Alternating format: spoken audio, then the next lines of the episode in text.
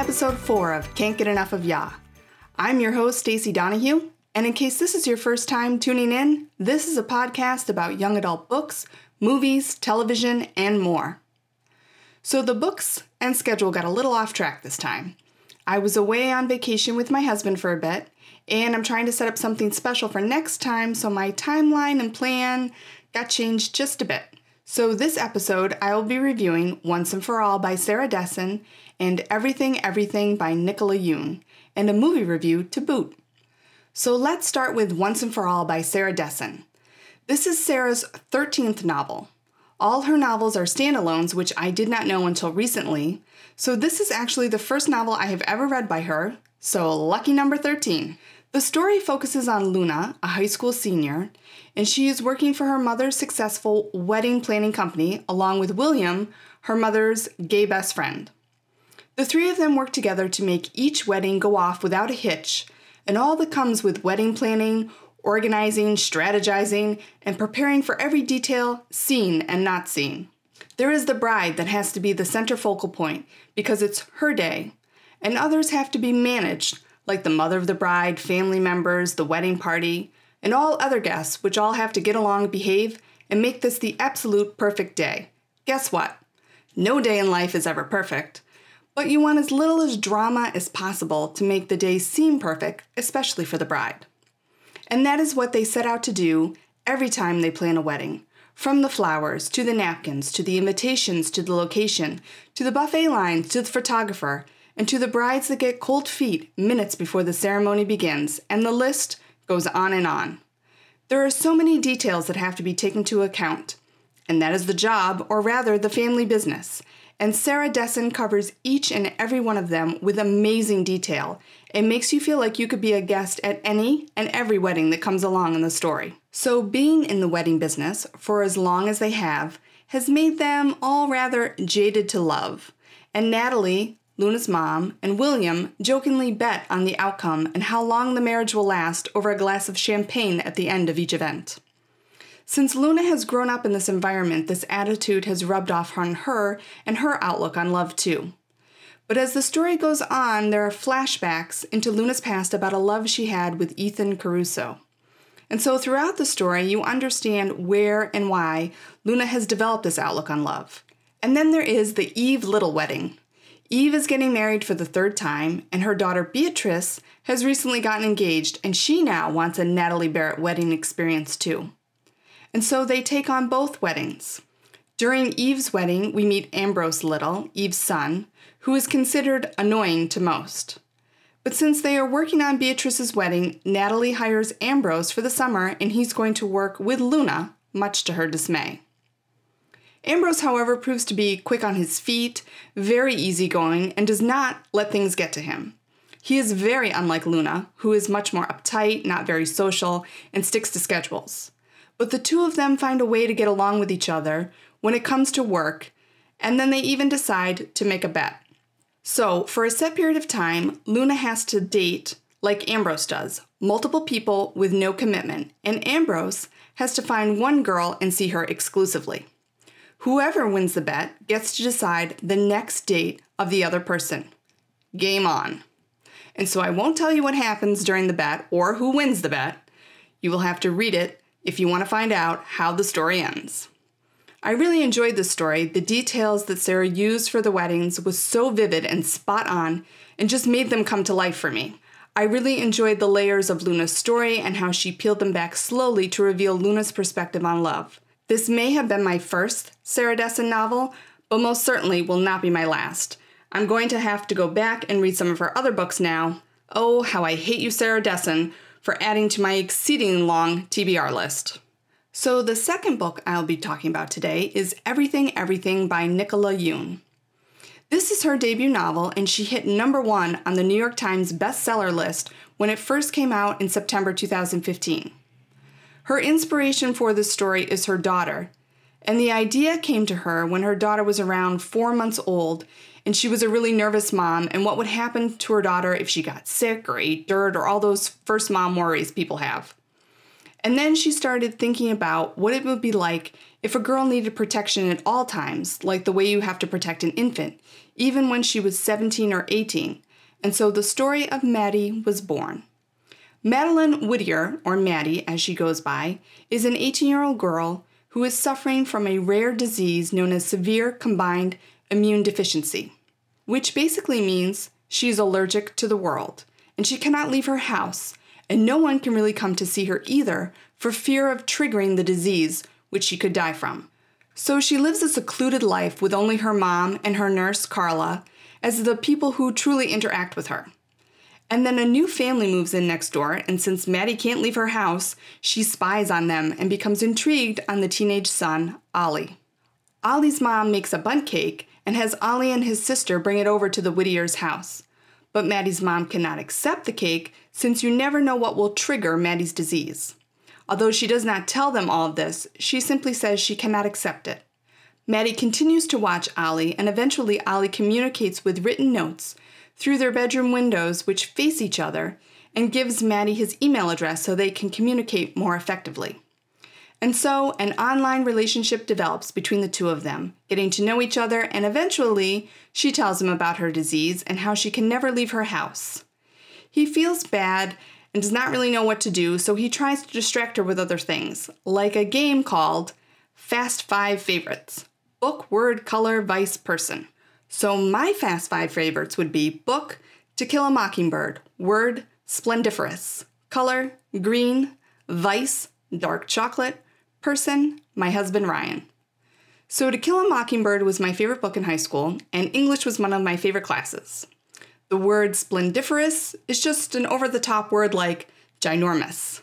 Over the top words are super expressive, and I love them. My favorite color has always been green my whole life. When I was little, we shopped at Star Market and they had this ginormous green star that was lit up and it was just so pretty to me and now I love everything green. My vice is most definitely, without a doubt, dark chocolate. I'm so addicted. Trader Joe's has dark chocolate nonpareils that I eat every day. Even when I'm on a quote unquote diet, I include a few nonpareils because I cannot live without chocolate. Even if it's just a little bit of chocolate, I have to have it. My favorite person is without a doubt my husband Ryan. He is my best friend, and I just love spending time with him. And on a side note, I met my husband online in a chat room when we lived in different states away from each other, and we communicated online for quite a while before we actually talked. So, this story and the communication between the main characters has kind of a soft spot for me. Okay, so now you know a little more about me and my quirkiness. Back to the book. So Maddie convinces Carla to let her visit with Ollie in her house. And you can tell that Maddie clearly has a crush on Ollie, and Ollie seems fond of her as well. And so the danger begins because she wants to spend more time with Ollie, and outside of the house and in life. And what would she be risking if she allowed her heart's desire? Her life? But we can't go back to life as it was before because it will never be the same because of Ollie. So the book is really about falling in love for the first time, testing your limits, stepping out of your comfort zone, and taking risks. So I won't tell you what happens and what Maddie decides to do. It's a story you have to pick up and read. The book has actually really short chapters, which I love. I think it makes the story just move that much quicker, like a Dan Brown novel. Those short chapters just keep the story momentum going. Also, there are numerous illustrations in the book, which I found at the end were done by Nicola Yoon's husband, and I loved them. I thought they added such a fun element to the storytelling and cracked me up. They were such a great addition. So the movie, Everything Everything, just came out on Blu ray, so I put it on the top of our Netflix list so we could watch. And thankfully, my husband does not mind, for the most part, watching these with me. The movie stars Amanda Stenberg as Maddie. You may remember her as Rue from The Hunger Games and Nick Robinson plays Ollie, and you may recognize him from Jurassic World. So the movie is visually stunning. The colors are amazing and they draw you right in. The story basically follows the book. There are some minor changes, like Maddie and Ollie don't communicate via email but rather through text messages. So, nothing major that would take away from the story, but not exactly how it was written. I overall enjoyed the movie, but I have to say in this case, I just loved the book so much more. I thought the book just added more depth and layers that the movie just could not capture that you get when the writing and illustration are just so outstanding. But I am glad I watched it and it was a fun movie to watch, but I would make sure I read the book first and then watch the movie because, like I said, it is visually stunning. Also, Nicola Yoon has written another book, The Sun is Also a Star, and I totally want to read that one now too. I just loved her storytelling. And now it's time for entertainment news.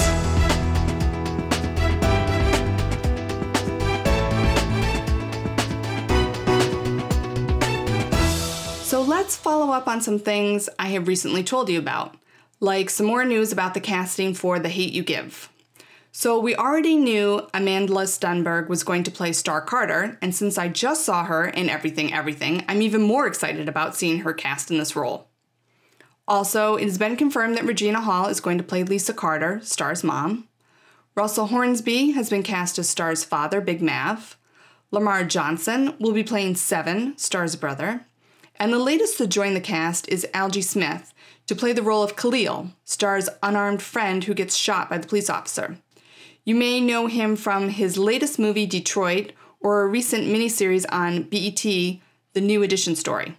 The movie, The Hate You Give, is being directed by George Tillman Jr., and some works you may have seen from him are The Longest Ride, which was an adaptation of a Nicholas Sparks novel.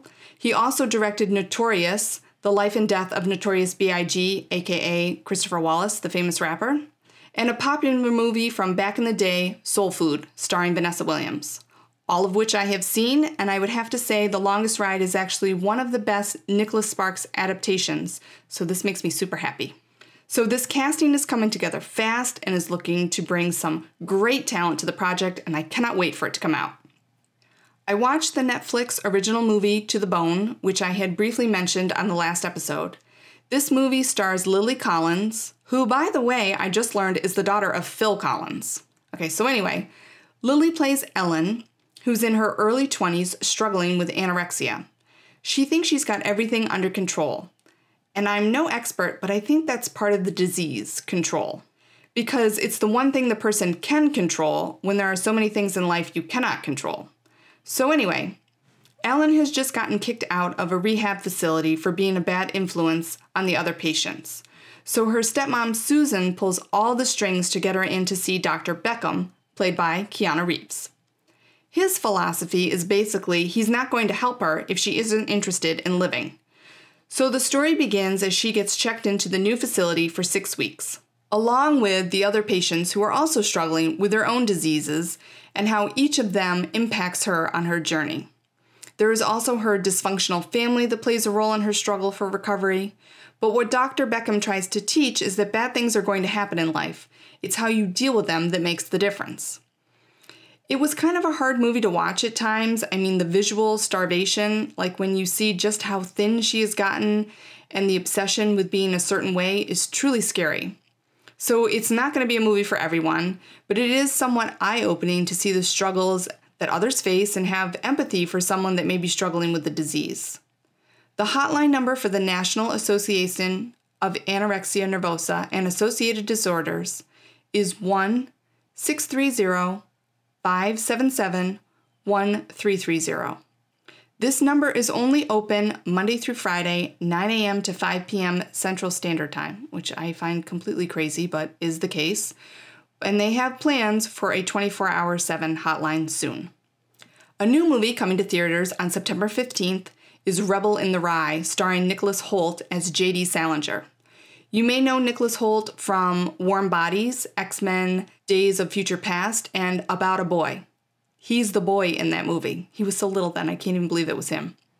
Anyway, Rebel in the Rye is the story about J.D. Salinger's life and how he gained worldwide fame from the publication of Catcher in the Rye. Also starring in this movie is Kevin Spacey, Sarah Paulson, and Zoey Deutch, who was in Before I Fall.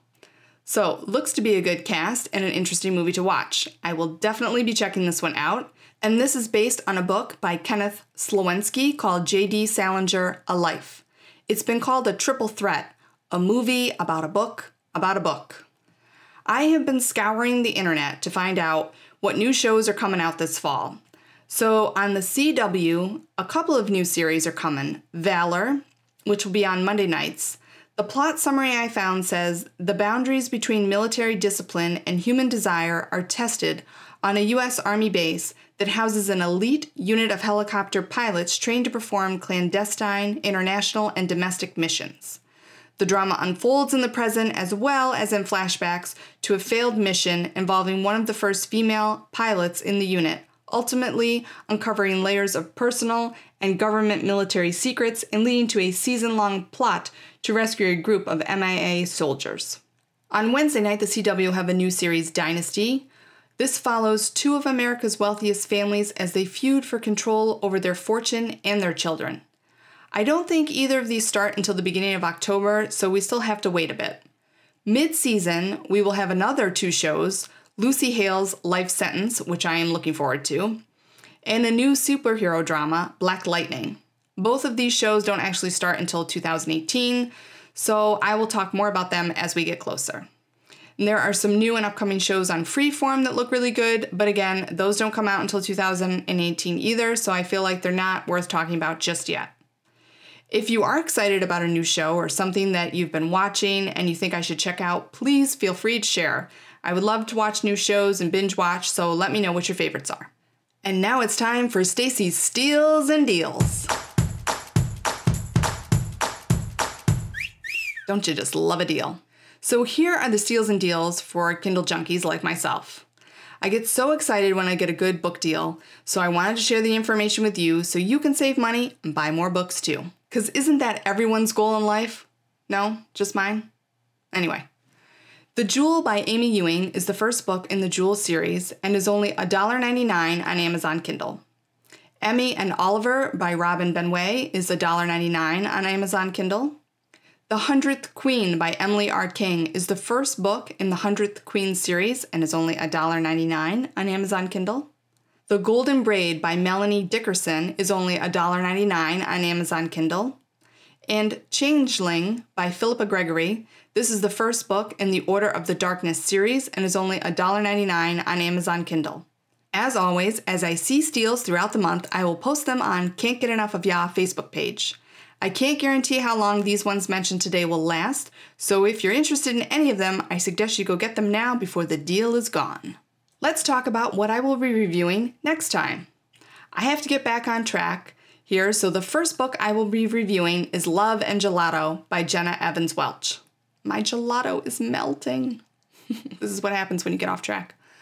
A summer in Italy turns into a road trip across Tuscany in this New York Times bestselling debut novel filled with romance, mystery, and adventure. It's taking me too long to get here, so for sure I will be reading this one. And the second book is Windfall by Jennifer E. Smith. This looks like a super fun story about Alice, who buys her best friend Teddy a lottery ticket for his birthday, and what happens when he wins. I actually got a signed copy of this book while I was away on vacation, and I am willing to part with it and give it away to one of my listeners. So here are the three things you need to do to enter to win this contest. Number one, make sure you are subscribed to my podcast. Number two, Follow me on Facebook so you can see all the new contests and keep up with all the new steals and deals. Number three, leave a comment on the Windfall book post pinned to the top of my Facebook page about a book you would like me to review in an upcoming episode. A lucky winner will be chosen at random to receive the signed book. I will ship the book anywhere in the United States. Sorry, international listeners, but I will have a few upcoming contests that you can get in on soon. The contest ends Friday, September 22nd, 2017. I will announce the winner on my Facebook page and in my next episode. I will have a link to all the podcast notes on the Can't Get Enough of Ya Facebook page where you can find more information about all the books talked about in this podcast. Also, you can find me on Instagram at Can't Get Enough of Ya. And if you want, you can email me directly at can'tgetenough at gmail.com. Like I said before, if there's something new you're watching or excited to see that's coming out, let me know. And of course, if there's something new book wise, please hit me up. Until next time, I hope you feel the same. I can't get enough of ya.